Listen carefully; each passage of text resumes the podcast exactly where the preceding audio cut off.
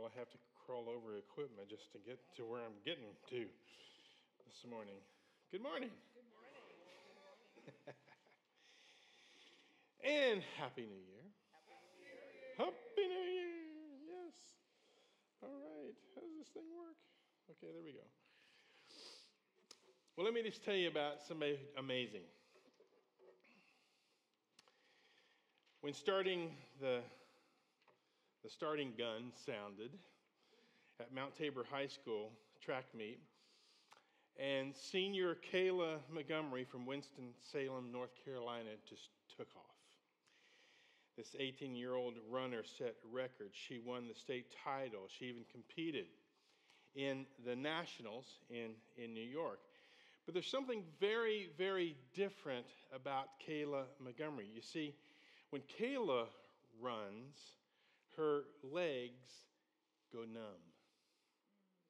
She, she has MS, a disease that causes nerve damage and interference in communication with, between her brain and her spinal cord and her legs. And when she was 14, she, she fell during a, a soccer game.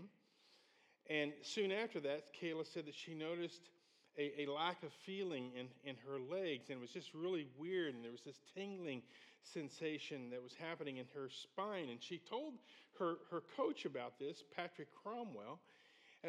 And, she mentioned about the strange sensations that she had in, in her legs. And he first thought that it was just a normal strain of, of, of muscles, but then Kayla told her coach that she was numb the entire day. So the doctor visits began.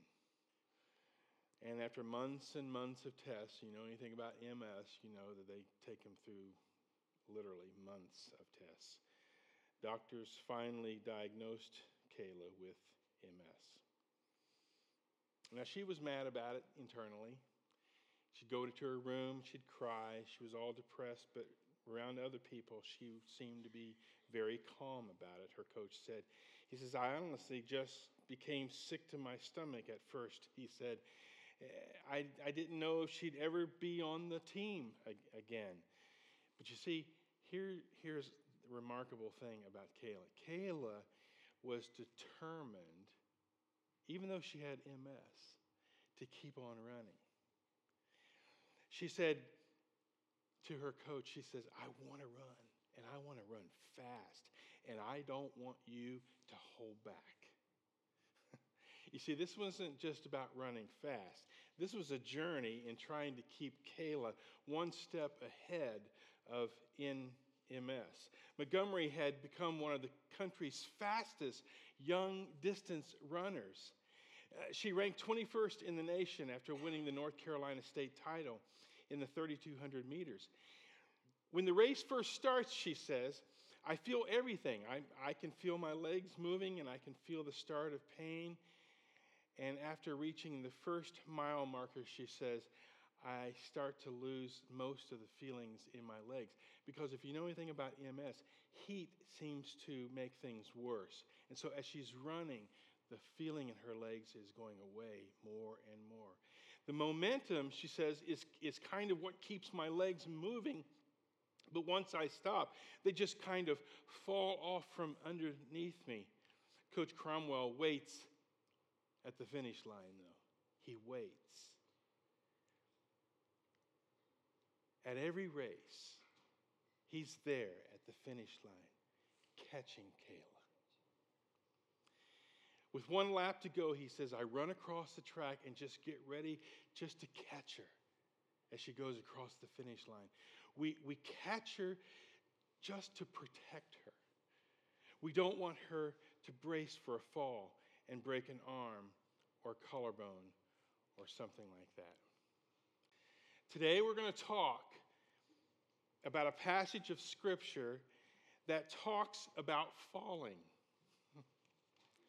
And this video that we just saw, to me, is a real picture of the loving Father, in this case, a coach, our loving Lord who catches us when we fall.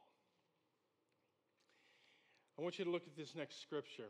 It says, The steps of a good man, and this is what we're going to base the entire message today on. The steps of a good man are ordered by the Lord, and he delights in his way. Though he fall, he shall not be utterly cast down, for the Lord upholds him with his hand. Hmm. Since this is the final Sunday of 2017, I wanted to bring a message to you that would encourage us as we wrap one more year and prepare to enter another year. And I, I, one particular word stands out in our, in our, in our text here, and in, at least in my mind, and it's the word though. Though, though he fall, he shall not be utterly cast down. Some translations say, when he falls.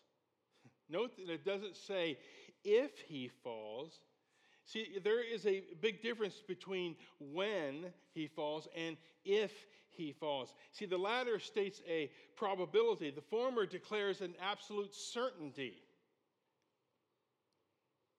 See, David understood that all believers, and that's us, we will eventually fall in some capacity. We stumble, we lose our way, we struggle, we sometimes trip and fall on the journey. No one is really exempt from that. We all, sooner or later, stumble in some way in our walk with Jesus. It's what happens when we fall that makes all the difference in the world. We can summarize the teaching of this text in two simple statements. Number one, God ordains every step that we take. God ordains every step that we take. There's going to be good times, there's going to be bad times, there's going to be happy times, there's going to be sad times, there's going to be positive times, there's going to be negative times. But God is there every step of the way. The verb ordered is very strong in the original Hebrew. It means to establish something so that it has a strong foundation. Proverbs uh, 16 9 says, In his heart a man plans his course, but the Lord determines his steps. Same idea as this text. Most of us know that God directs our steps. Remember Proverbs 5 and, and, and, and 6. What does it say? Trust in the Lord with what?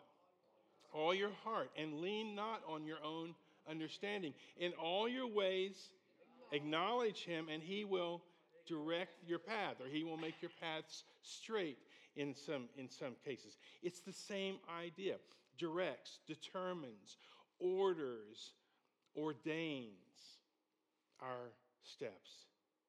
This includes going out and coming in, our lying down, getting up, waking, sleeping, you know, buying, selling, talking, listening, walking, driving, what, what, whatever, because He is God. There, there's no accidents with God. I hope we understand that today. God is not over here, you know, taking care of the universe, and then over, all of a sudden He looks over and goes, "Oh my gosh, Chuck is in trouble over here." Now I'm going to go over here. No, there are no accidents with him. Nothing ever happens to the child of God by luck or by chance or by fate. There is absolutely no circumstances, whether good or bad, that can come to us apart from God's overriding watch care over us. Understand that. All of us wonder what the new year is going to bring. What will happen in 2018? Will it be a good year? Will it be a bad year for us personally? I, I can tell you this. In some ways, it's going to be business as usual. It really will be. I mean, you're going to have good days, you're going to have bad days. You're going to have some victories, and you're going to have some defeats. You're going to be sick, and you're going to be healthy. Some of your prayers are going to be answered in a very affirmative way, some of them maybe won't be answered at all. Some of your dreams will come true, some of them will be dashed to the rocks of reality. Some of your plans will come to fruition, others will remain undone. You'll discover that some of your friends will be there when you need them the most, and then there's other friends who will fail you when you need them the most as well. In many respects, life is going to be the same in 2018 as it was in 2017. We're going to all in this room have very similar challenges or ongoing challenges in our walk with Jesus. It may be different circumstances, but we all face ongoing challenges. But we know this, I know this, that my steps in the coming year are ordered by the Lord. I don't, I, I'll be honest with you, I don't totally get that. I don't know how he does that, how he makes things work totally. I will find out maybe one day in heaven, but he is, I know, in charge of my life. The second thing that I want to bring to your attention is this God promises that when we fall, it says in the scriptures, that we will not be utterly destroyed. Some versions say, though he stumbles, he will not fall. Uh, picture yourself going through a, um, a forest or um, maybe up here in, in Tacoma at, uh, at, a, at a park somewhere. Oftentimes, you're walking along the trail and you come across a, a, a, narrow part of the trail, and there's roots that are sticking out, or maybe there's a rock there that you didn't see. And oftentimes, you'll stumble on, on a root or stumble on a rock. And hopefully, you don't fall down, but it's very easy to happen when you're walking on a trail, isn't it? Some of you have, who have been hiking, you know this to be true it's just a part of, of going on a trail. But we all stumble in life in many ways. The word translated utterly destroyed means to be cast headlong into a deep pit. Now, I, I, don't know if you've ever been to the Grand Canyon or not, but if you, if you stand on the edge of the Grand Canyon and you look down 3,000 feet, if by some chance there would be a wind that would come by and knock you off the edge and you fell 3,000 feet, I can pretty much guarantee you that you're not going to get up and dust the dirt off your, you know, your clothing and keep on walking. I would say probably if you went headlong into the Grand Canyon and fell 3,000 feet, you'd probably be dead. I think you would be probably utterly destroyed at that moment. See, God promises that that is not going to happen to you and to me. Though we may face desperate, life changing circumstances next year, God says that He is not going to allow us to be utterly destroyed. Now, we may feel like we're utterly destroyed. I'm not saying that. What we feel sometimes is different than what the reality is, isn't it? I have felt utterly destroyed in my life. I really have. But God says there's a deeper truth than your feelings. There's a deeper truth. And He says you will not be utterly destroyed. Take courage. That's encouraging to me. I hope it is to you. The reason is clear. He upholds us how? With his mighty, almighty hand. Think of a father walking along with his young son by his side. I, I, I have a son, Michael. He's 33 years old right now. But when he was little, I would walk alongside him right? And he would hold my hand. Now, this little tiny hand, when he was maybe four or five years old, he doesn't, his hand is not big enough to hold my big hand. So as he's walking along, he'll grab, he would grab my little pinky or something. Or maybe my, my last two fingers here, he would just hold on to those. Now, if he was holding on to my big hand with his little hand, and he was just walking along and he would trip and fall, guess what? He'd let go. So he would let go and fall. So, because I knew that, every parent alive does this. They take their big hand and they wrap it around the little hand, don't they? So that if he falls, which he probably will, ah, you're right there to catch him, right? See? That's how God is. He's holding on to our hand with his big hand so that if we fall, he catches us. You see, that's the picture that I want you to get. Note that the fall may be falling into trouble. Maybe it's a calamity. Maybe it's a catastrophe in our life. Maybe we fall into some sort of moral sin. The fall might be occasioned by the loss of a job, or a health problem, or the breakup of a marriage, or the end of a friendship, or a bankruptcy, uh, uh, or, or any sort of personal crisis that we, that we have. Or it could be, you know, a series of foolish decisions, maybe that you've made in your life that has sent you into the wrong direction. And you've hurt yourself, you've hurt other people in your life. Sometimes the fall of circumstances causes a fall into bitterness, substance abuse, or anger, rage, abusive speech, foolish decisions, lust, adultery, other sins. I mean, there's all kinds of ways that we can fall. See, the Bible repeatedly shows how easily this can happen to even the best of people. It's one thing, one of the things that I love about the Bible is the Bible doesn't just tell us the truth, it tells us the whole truth about human nature. We see men and women who are faithful one day and fickle the next.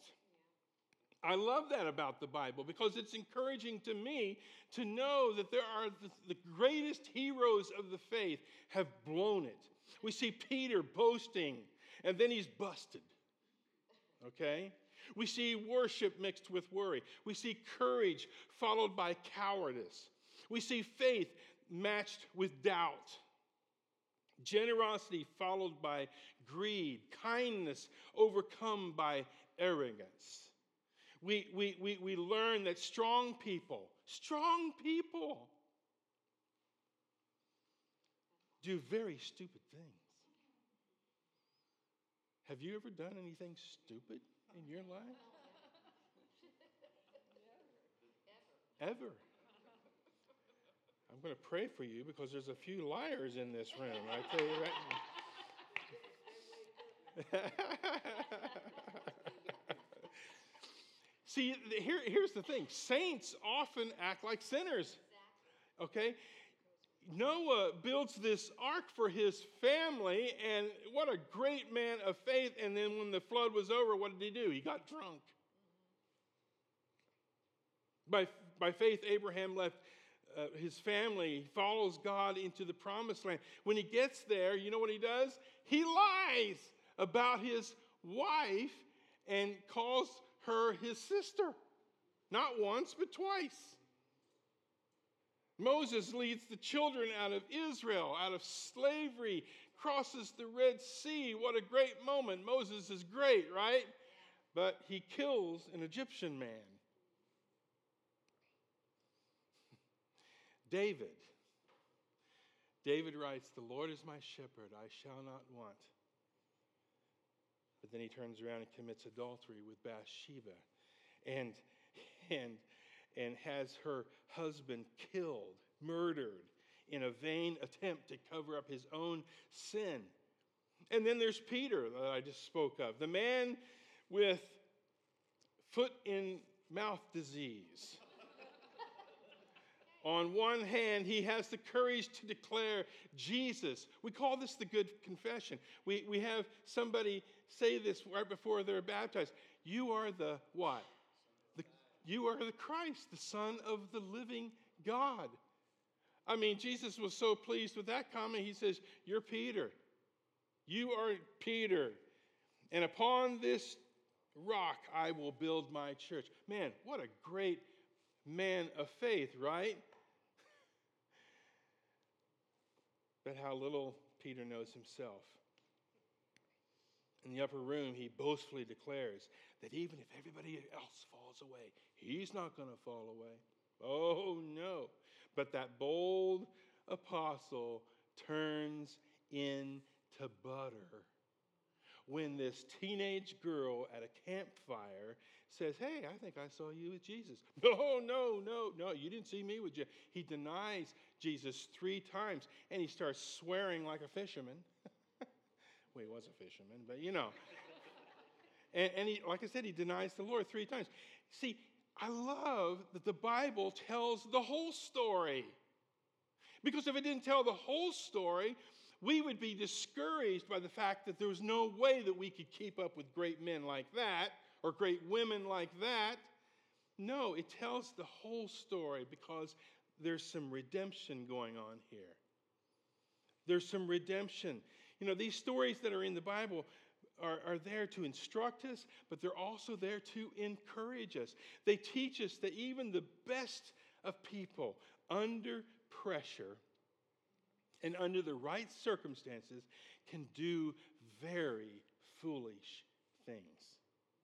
No one, no one is beyond the reach of temptation. Very godly people can make some very wrong choices in their life, and they can suffer, and their families can suffer greatly and, and, and cause others to to suffer right along with him. It's good that the Bible shows this to us, or we would be tempted to deny the reality.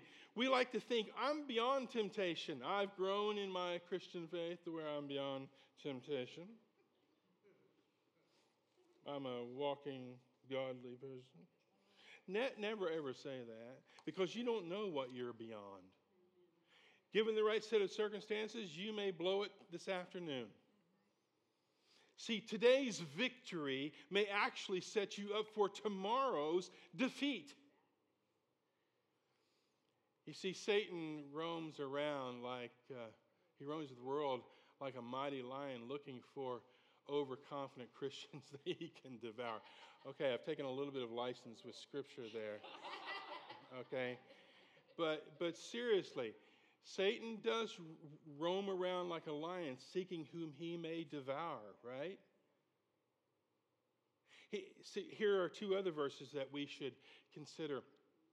Though a righteous man falls seven times, he rises again. But the wicked are brought down by calamity. Folks, we can fall again and again and again. Trouble may come again and again. We may struggle again and again and again and again.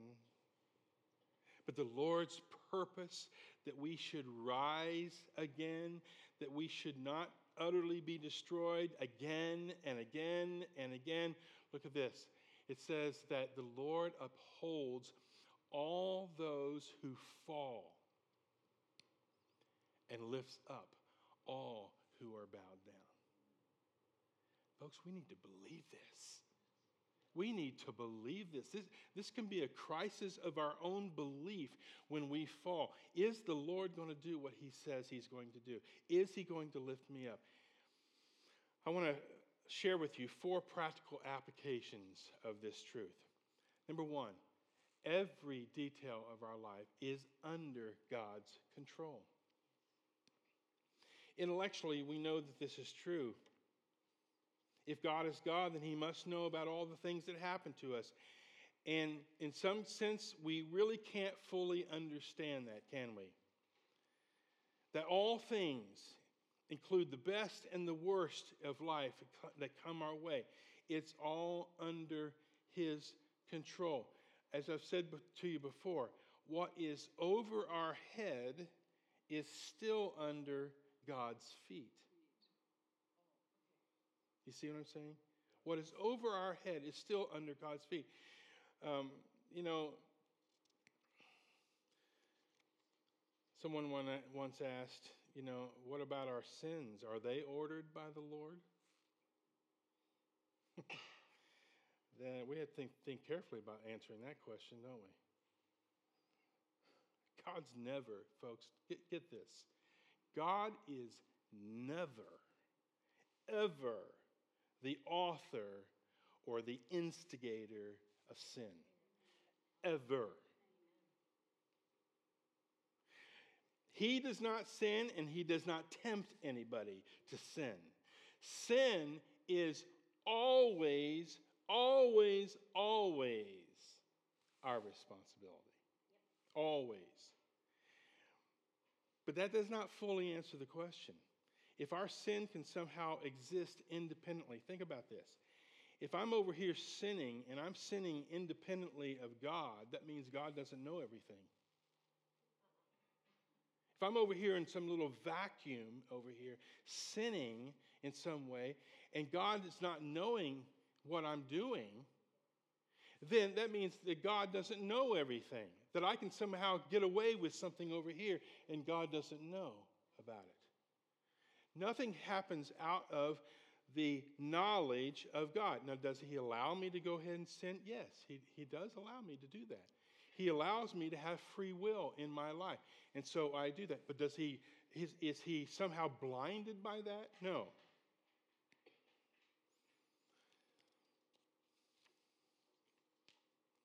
So, we might ask the question is God sovereign over everything? And the answer is yes.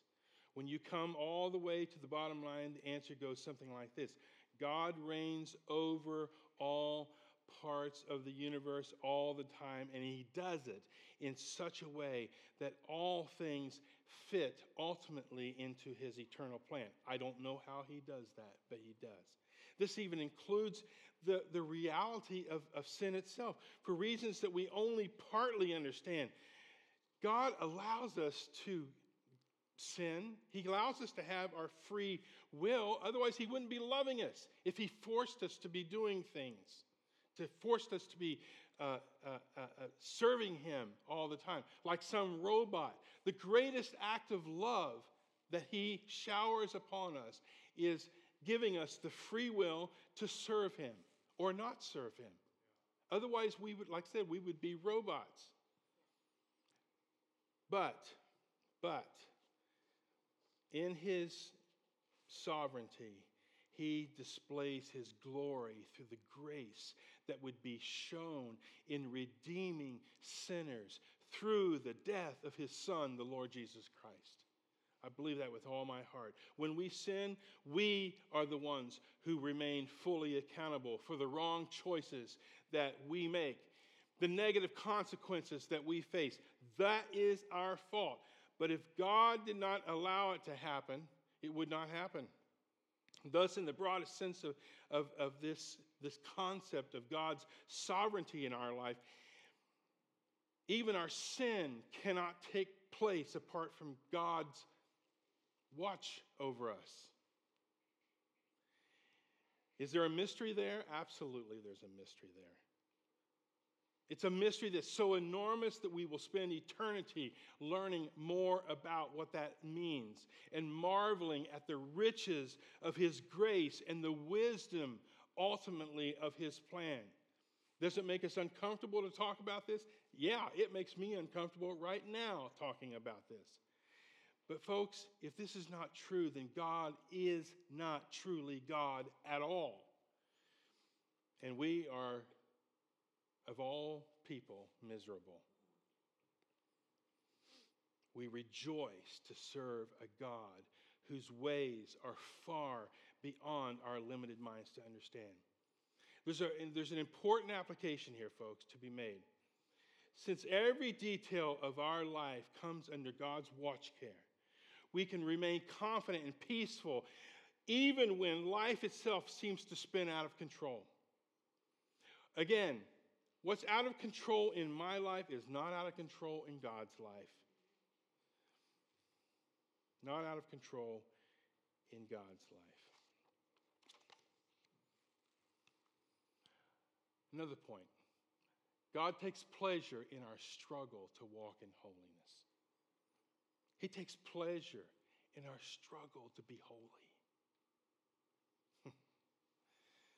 the last part of verse 23 says that he delights in his way, he delights in his way. The he delights refers to God. His refers to me, it refers to you. He delights in his, he delights in your way. You know, a father and, and a daughter, or a mother and a daughter, little baby daughter, maybe a year old, learning to walk for the very first time. And, and, and the parents are just saying, Come on, come on, come on, come on. And they take those first steps and then they fall. and then they take another few steps and then they fall. You know, one day this little girl pulls her pulls up hands free, wobbles for a moment, tries to stay, take a step. You know, the father doesn't the father doesn't or the mother doesn't spank them or whatever when they fall down. It's a part of the learning process of walking is to, is to fall. Good parents know that falling is a necessary part of learning how to walk. If you never fall, you never learn how to walk. Parents do their fa- children no favors by being protective, so protective of their children to never ever let them fall.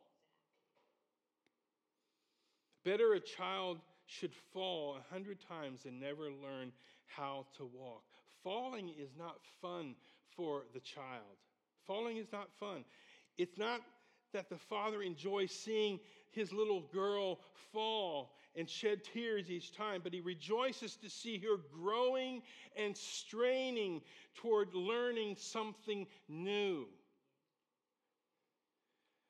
And this applies directly to the falls that we take in our, in our life. Our struggles are necessary even though they are not pleasant or easy to endure. Sometimes we bring trouble on ourselves by the foolish choices that we make. Sometimes we end up hurting ourselves or those around us. Marriages might end, or friendships are broken, or churches split, or our children suffer, and the cause of Christ is, is hurt by the things that we say and the things that we do. Sin is very serious business, folks, and we never sin without hurting ourselves and those people that are around us.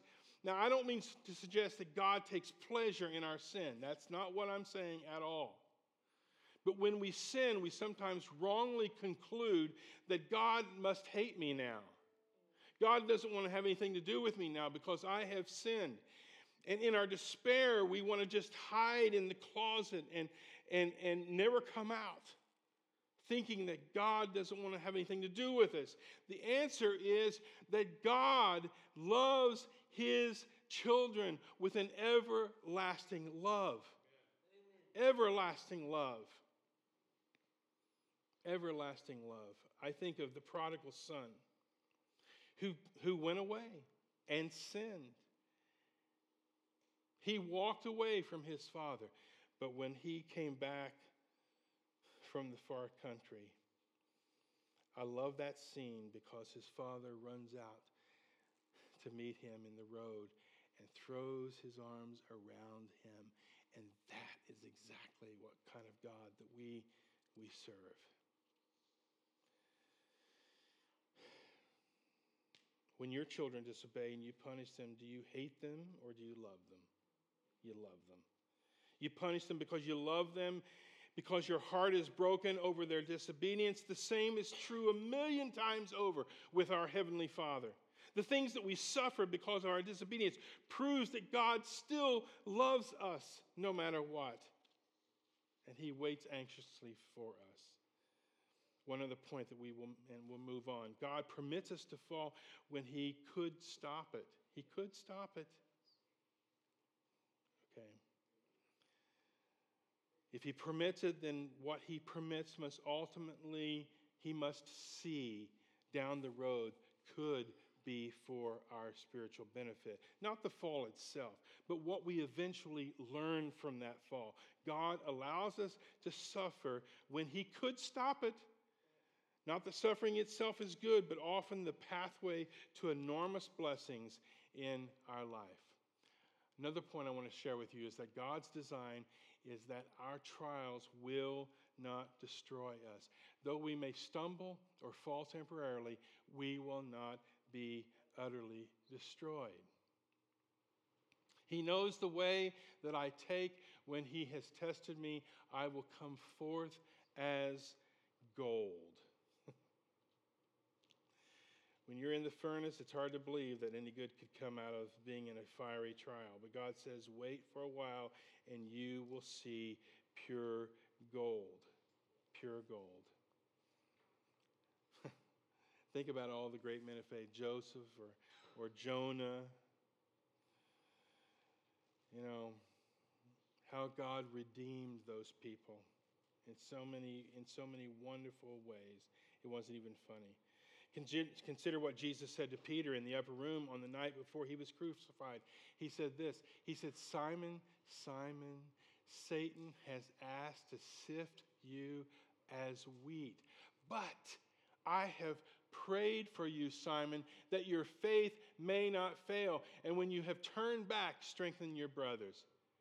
You think Jesus knew that he was going to go out and sin? Absolutely, he knew. And yet, he believed in Peter more than Peter believed in Peter.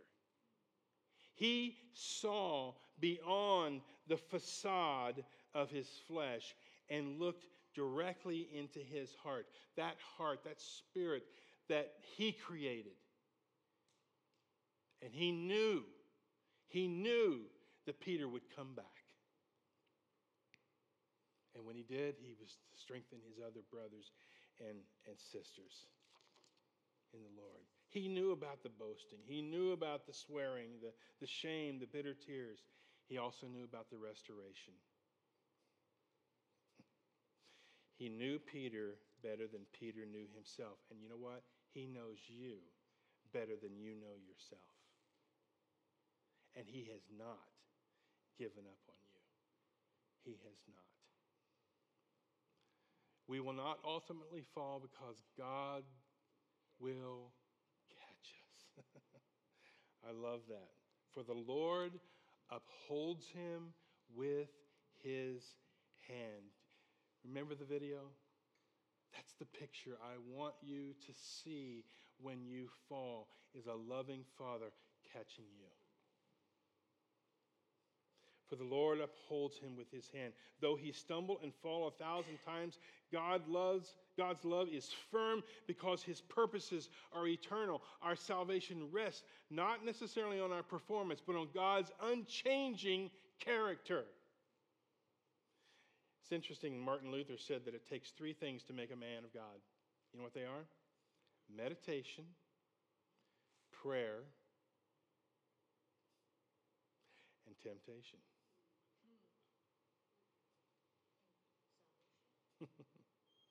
See, we're fine with the first two because we know that we need to read the Bible and pray.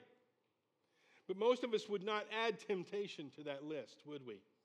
But Luther meant that godly character can only be developed in the crucible of life where we fight the many battles of the world, the flesh, and the devil the temptation to quit or to despair or to give in to bitterness or to flee struggles or to yield to lust or to give in to greed, to indulge ourselves, to walk in pride.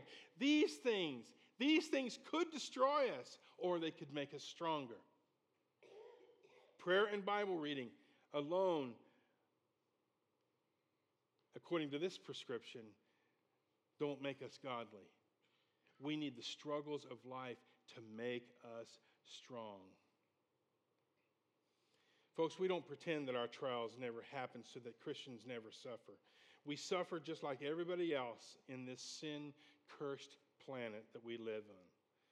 Nor is it good that when we fall into sin, just ask any Christian who has ever fallen in, in any kind of moral way, they'll tell you what happened. Sin is only a delight for a season. And you know what? Let me tell you something Satan's apples have worms. Satan's apples have worms.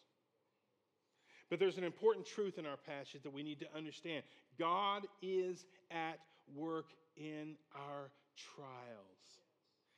He's at work in our falls in such a way that we have never, ever imagined. He's working in ways that we've never even known.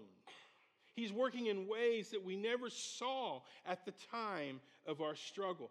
Nothing, listen, folks, nothing is wasted on God. All things work together for good to those who love God and are called according to his purpose. And what is his purpose? It's in verse 29 of Romans 8 to conform to the image of Jesus Christ. That's the purpose. And he takes every single one of your circumstances in life, even your falls, and he will work it somehow through his grace and his mercy and his um, amazing power to take even the worst of situations and turn them into situations that will mold you more into the likeness of Jesus. How does he do it? I don't know. But let's sum up the application in this way Your struggles are necessary, so fight on. Your Father has not forgotten you, so hang on and your future is assured. So walk on. Walk on. Fight on, hang on, walk on in 2018. So I close with this thought God will not put you in an unbearable situation in 2018. Again, we may feel that it's unbearable, but it's not unbearable. He may allow you to go through a situation that seems unbearable so that you will turn to Him. Remember that God does not give His strength, oftentimes, He does not give His strength in advance. He only gives His strength at the time that it is needed. Each day this year, you will have what you need. Let me say that again. Every day this year, you will have what you need. We may therefore go forth into this new year with confidence and hope and joy. So be encouraged, child of God. The future rests in the hands of a loving Lord who loves you more than you could ever ask or imagine. You may stumble next year, but you will not be destroyed. This is what God promises you. Amen? Amen. Amen. Let's pray. Lord Jesus, thank you so much for your amazing, amazing power to take the falls that we have in life and somehow catch us and use them to mold us into the character of Jesus Christ. Thank you, Lord, that you are able to do that. And we just fall into your hands this morning. We fall into your arms today, Lord. We need you, Lord. We need you to save us. We need you to uphold us with your mighty hand. Thank you, Lord, in Jesus' name.